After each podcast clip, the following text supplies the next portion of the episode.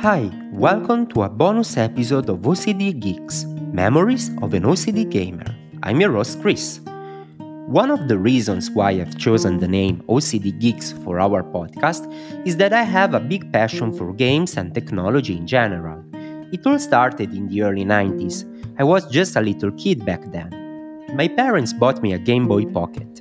It was a smaller edition of the all time classic Game Boy like this model, it was still in black and white.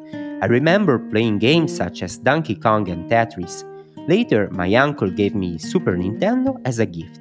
So, I started the classical, quite new at the time, Super Mario series, and the extremely challenging Super Ghouls and Ghosts, that by the way, I've never completed. Little did I know, gaming was going to be one of my passions. It might be difficult for non gamers to understand it, but if you are a geek, you'll totally get it. In the second half of the 90s, a global phenomenon exploded.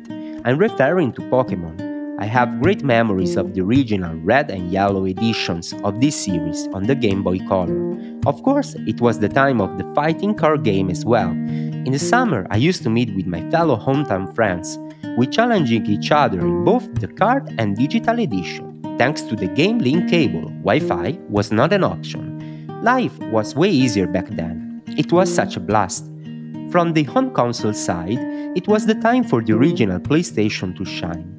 The graphics were simply outstanding. Series such as Metal Gear Solid, Tomb Raider, and Crash Bandicoot defined a generation of gamers. Moreover, I remember wondering about Final Fantasy from 7 to 10 with a friend of mine. I was in middle school back then. This Japanese roleplay series is fantastic. Beside that, I had a big passion for skateboarding. I spent countless hours mastering the first installment of the Tony Hawk's Pro Skaters. He was one of my heroes. I wanted to be a skater too.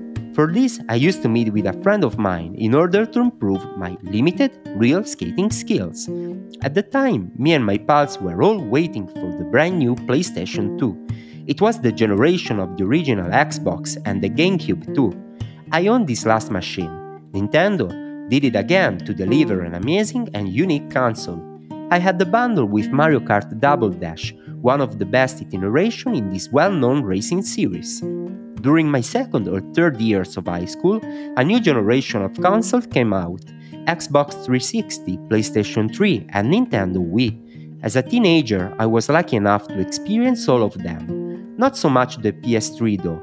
To be precise, my favorite was Microsoft One.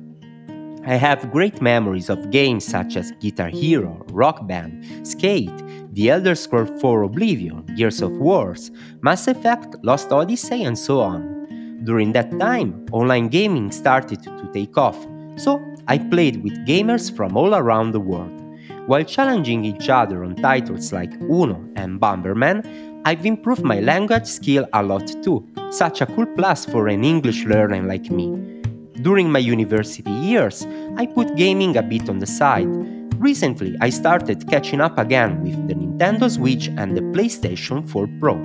I've loved experiences such as Civilization 6, Mario Kart 8 Deluxe, Zelda Breath of the Wild, Horizon Zero Dawn, and Battlefield 5. A few months ago, like a detective, I've done my best to get a new generation gaming machine. After several months of miserably failing, I was lucky enough to catch an Xbox Series X. Trust me, even now it's a real quest to find Microsoft and Sony new systems.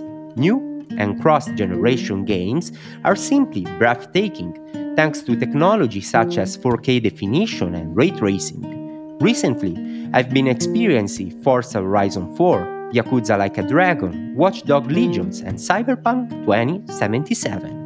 And if you're wondering, it works well on the Series X. Still waiting for next gen patch though.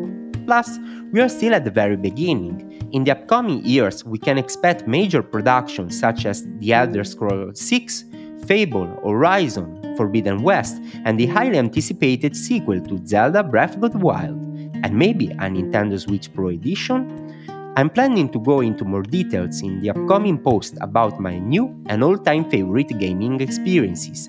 As for now, I'm looking forward to hearing your take on this geeky topic. Are you a long time passionate like me? Or maybe you are playing casual on your smartphone? Both ways, OCDGeeks.me is the place for you.